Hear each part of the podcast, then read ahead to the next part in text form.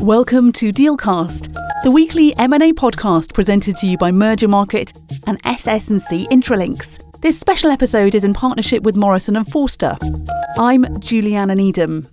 I'm joined by Eric McCrath, co-chair of Morrison and Foerster's Global Corporate Department and an advisor to US companies engaged in complex cross-border M&A. Hi Eric, thanks for joining us today. Well, thank you for having me here, Juliana. I'm excited to uh, to chat with you about uh, European M&A here. So we've seen the trend of US tech companies acquiring in Europe. What examples of this trend have you seen? Uh, there's been a lot of activity in Europe over the last several years. Um, really increased uh, spike in activity, I would say, a couple of years ago in the in the UK in particular, as I think they were buying opportunities in light of the currency challenges the UK was having uh, because of Brexit. Uh, there was essentially a, giant sort of um, you know 20% off uh, sale sign uh, on the front of the UK compared to other regions of the world, and I think a lot of U.S. Uh, companies, particularly U.S. tech companies, took advantage of that.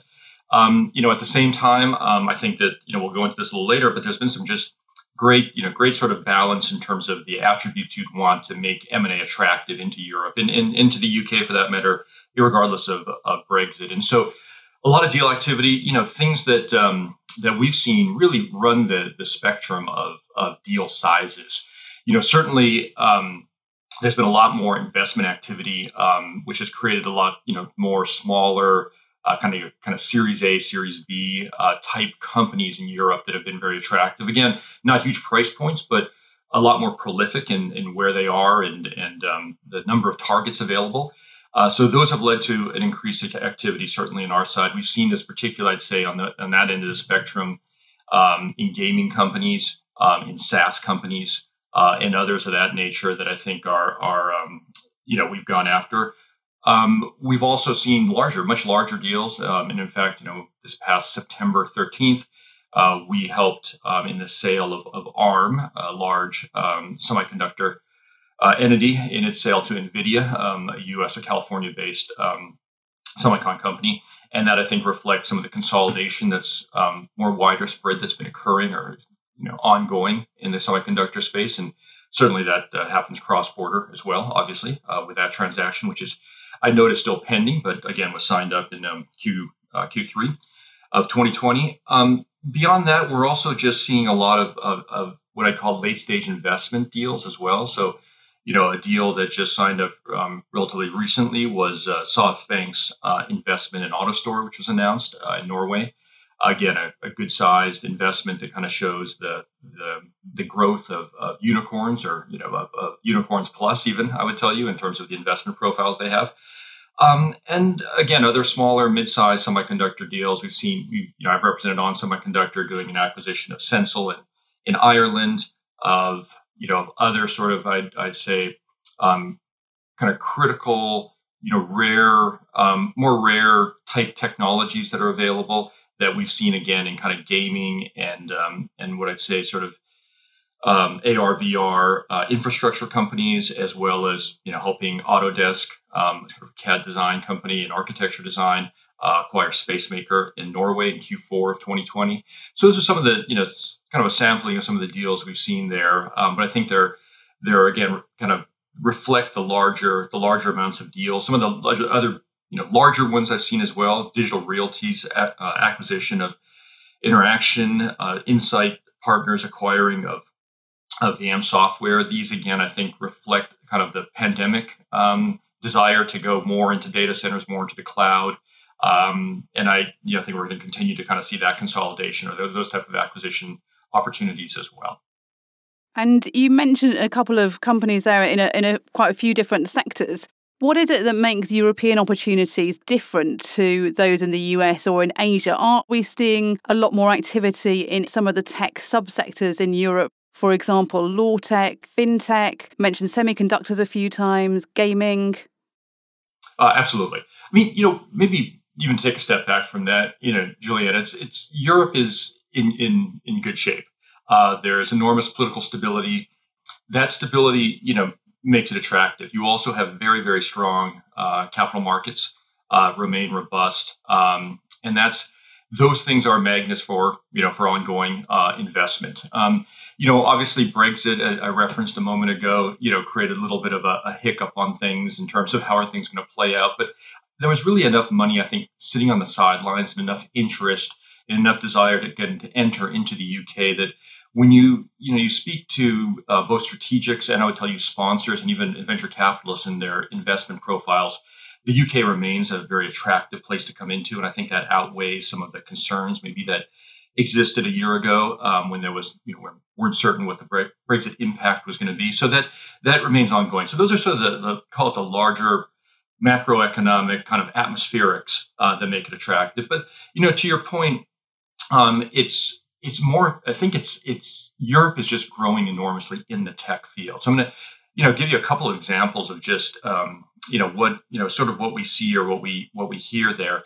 You know, one is when you look at you know 2020, the Europe had over 18 billion dollars, and this is Europe ex UK had over uh, 18 billion dollars worth of M&A uh, deals going on, and that reflected 114 percent increase over 19. And so you may say, well, 14 percent increase is, is great, which it is, but maybe it's not all that much. But when you think about the second quarter of 2020 largely being sort of folks sitting on the sidelines, um, because again, the kind of the rollout of the pandemic at that point, the 114% really reflects a lot of activity being compressed into kind of three quarters or two and a half quarters of that year. And that shows, I think, sort of the, the, um, the demand or the interest in Europe. And you sort of maybe go back to and say, well, what, what, why suddenly the activity, you know, what's all there in the tech sector? And I think that you got to take it one step previous, prior to sort of the M&A activity and look at the investment activity. And when you look at the investment activity um, in Europe, you know, just a couple of things that I think are, are notable to see is that there was $21.4 billion um, of startup investment for Q1 21. So, you know, this, these past, call it, you know, three months. Um, and that reflected a 2x increase over Q4 of 2020, which in and of itself showed a, a, dramatic increase over the preceding quarters. And so there's really this crescendoing of, um, of investment uh, that's occurring into Europe.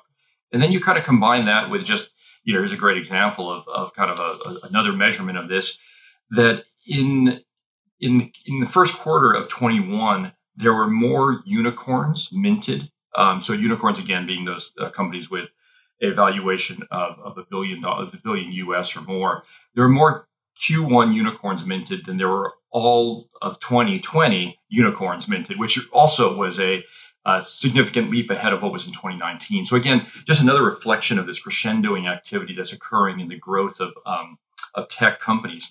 And what does that mean? It means that there's very attractive targets. It means that there's a lot of Series A's and Series B's, and certainly with unicorn Series C's and D's out there as well that are that are doing extremely well and that have drawn the attention of, uh, of U.S. acquirers. And so I think that's that makes it very attractive. You know, one of the things I think you know we can we can chat about here a little bit more too is there's a lot more activity now occurring in the form of um, you know, the CMA is being very active, other antitrust bodies are being very active uh, within within Europe. Um, now there's a little bit more sort of sort of CFIUS comparables um, uh, uh, sprouting up as well are being being um, acted on.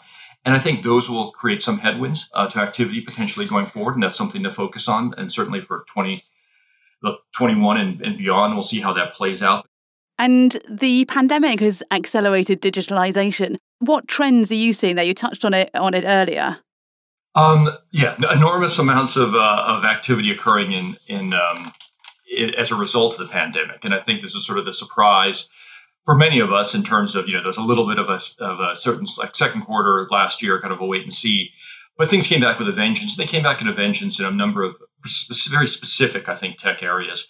Um, one is just things again that that um, facilitate remote working remote living and i think these are these are obvious ones. You've seen a lot more just um, dtc direct to consumer type sales um, occurring and, and sort of the you know the apparatus around that.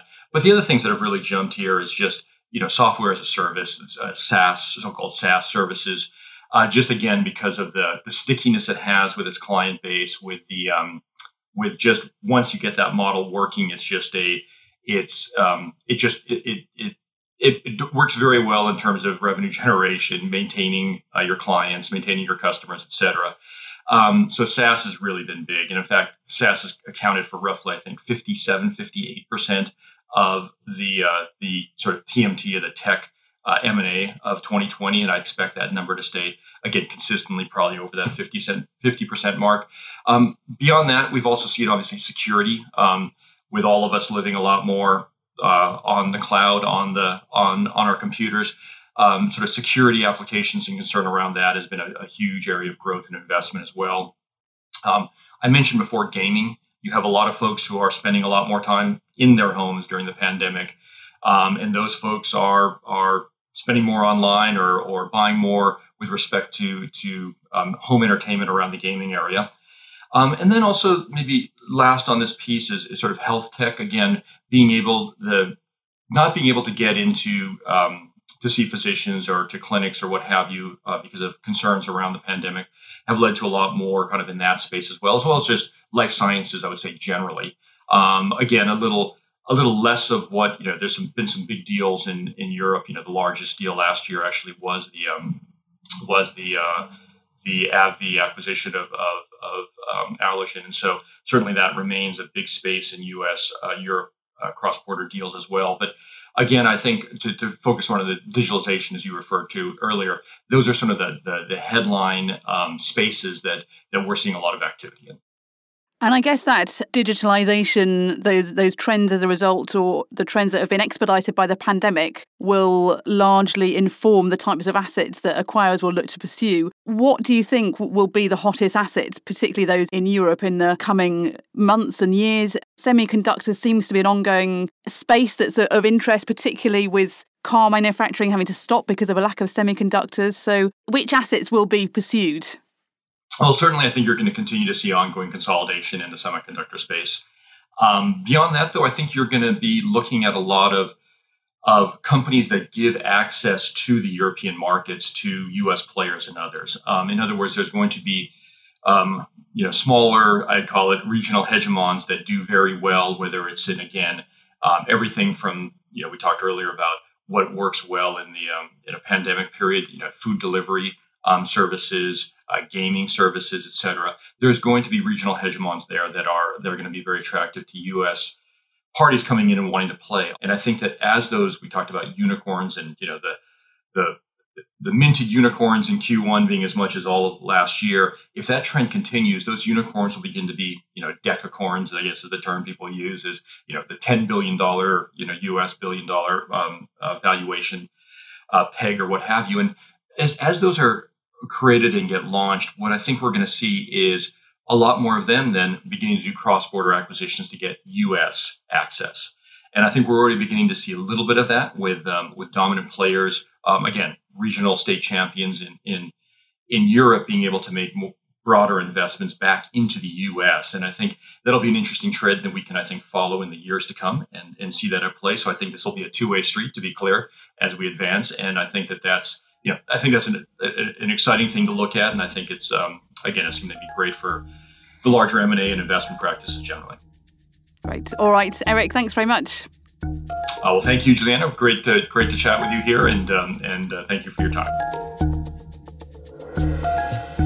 That was Eric McCrath, co-chair of Morrison & Foerster's Global Corporate Department, who advises US companies involved in complex cross-border M&A. Thank you for listening to this week's episode of Dealcast presented by Mergermarket and SS&C Intralinks in partnership with Morrison & Foerster. Join us next week for another episode.